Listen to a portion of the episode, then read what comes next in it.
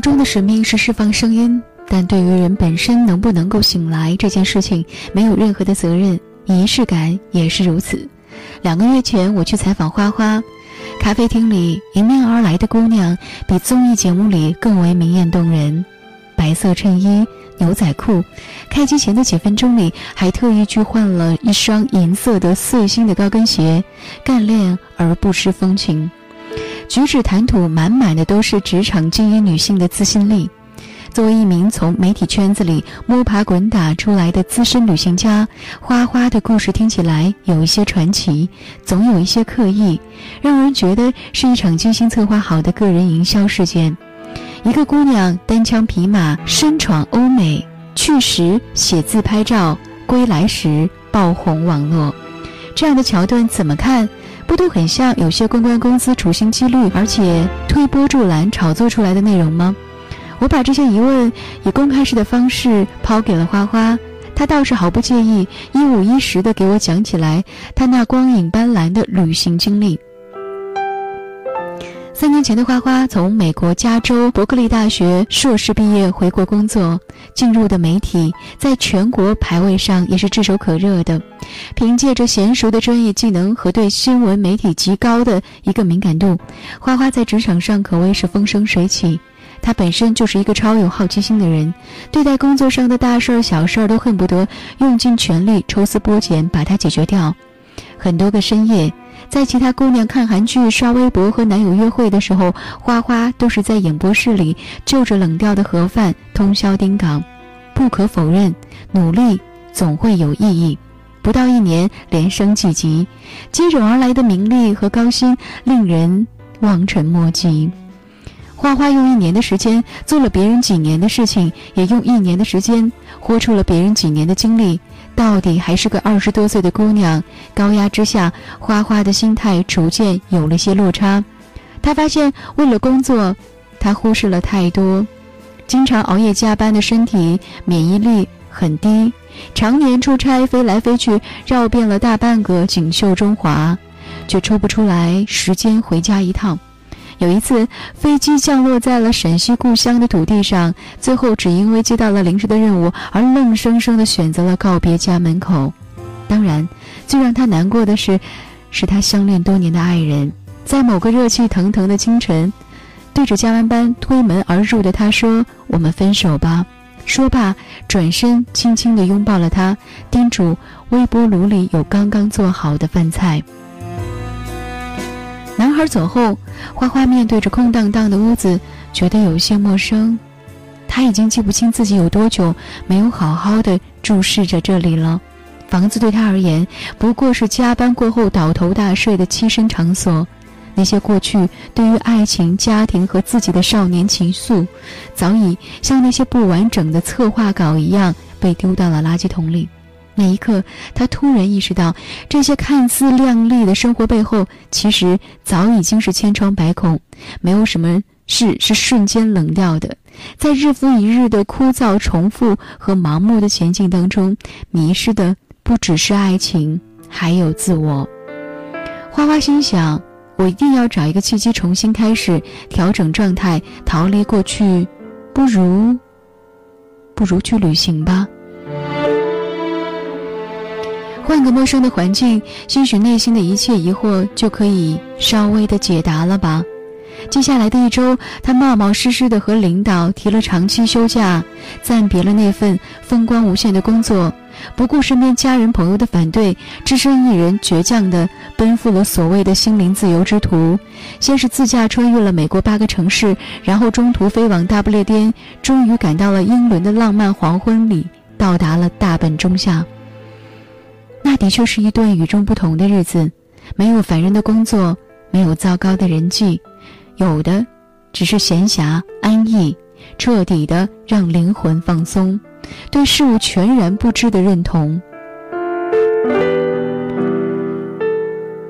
轰隆隆的地铁里，有穿着背带裤的大叔在看书，奇怪的食物搭配让他开心的不得了，却别有一番风味儿。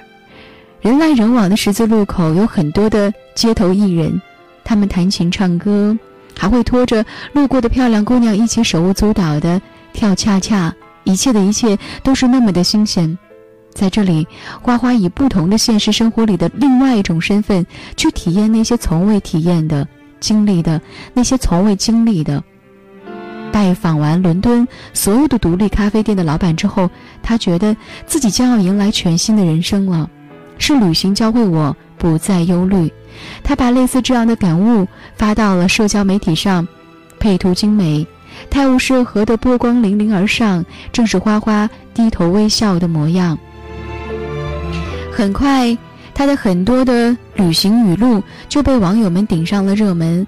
和花花一样，大部分躲在北上广深格子间里的青年们，内心其实都充满焦虑。除了所谓的诗和远方，好像再也没有什么能够改变生活的力量。有出版社跟着热点找到花花，说要为他出一本主题为“寻找自我”的旅行书，肯定会大卖。果不其然，这书后来就销量极高。我扬扬手里的书，朝他竖起大拇指，比赞的手势，他却摆摆手，一副不敢当的表情。可是，现实和书中所写的还是有一些出入呢。旅行结束之后的花花回到了原来单位，满心雀跃的以为生活已然焕然一新。上班第一天，他从欧洲带回来的巧克力分给同事吃。吃完之后，却被老板告知，因为离职太久，所以他之前的工作现在暂时由其他人接手了。而花花需要面临的是被调到新的部门，重新开始过去的工作。被糖果包好的童话旅行救赎梦就这样被破灭了。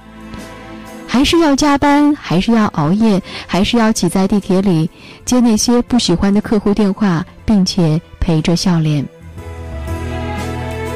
很长一段时间里，花花的心都深陷在浪漫的旅行和冰冷的现实的夹缝当中。不过好在，花花在慢慢的埋头努力当中，循环之外，通过成果重新的拾起了久违的热情、成就感和对新闻本身的自我观点。当你不再想改变自己的时候，或许正在改变自己；当你不再试图通过仪式感来拯救生活的时候，或许生活已然复原。其实，在事物进展的过程当中，从来都没有转折性时间点这么一说。质变本身就是量变的所属部分，而我们经历的每一段变化，其实都是一道湖。没有任何的一段旅程是有义务去拯救你的人生的，也没有任何的一种仪式感能够让你立地成佛。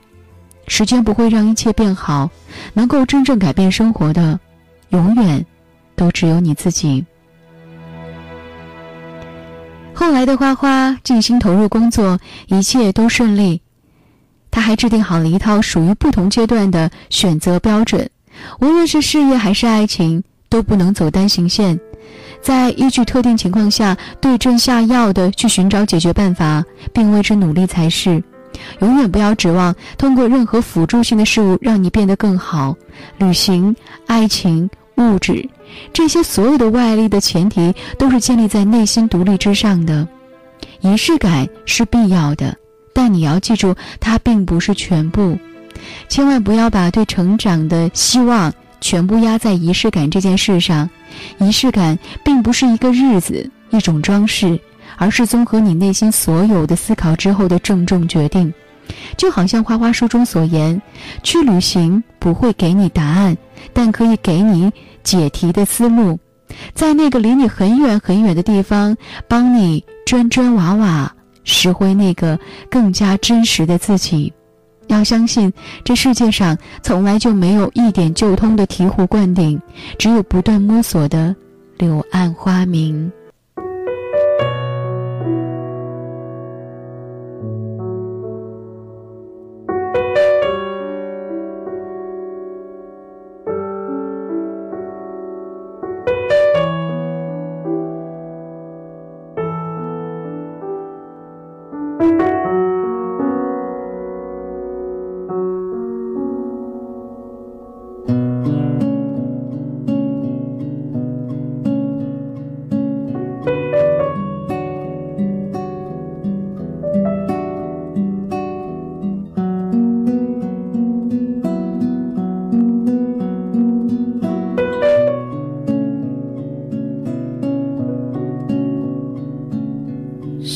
谁在唱歌？这样的微弱，我看着你的脸，什么也没说。点灯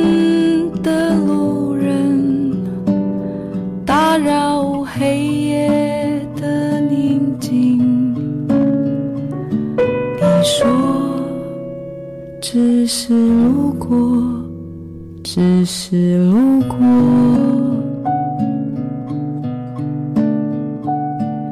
是谁在敲门？陌生的脸孔，我看着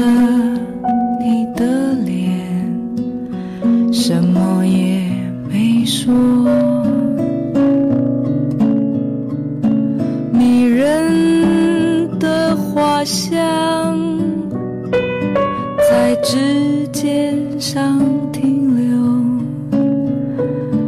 你说只是路过，只是路过。不要再问，不必再说。我的世界，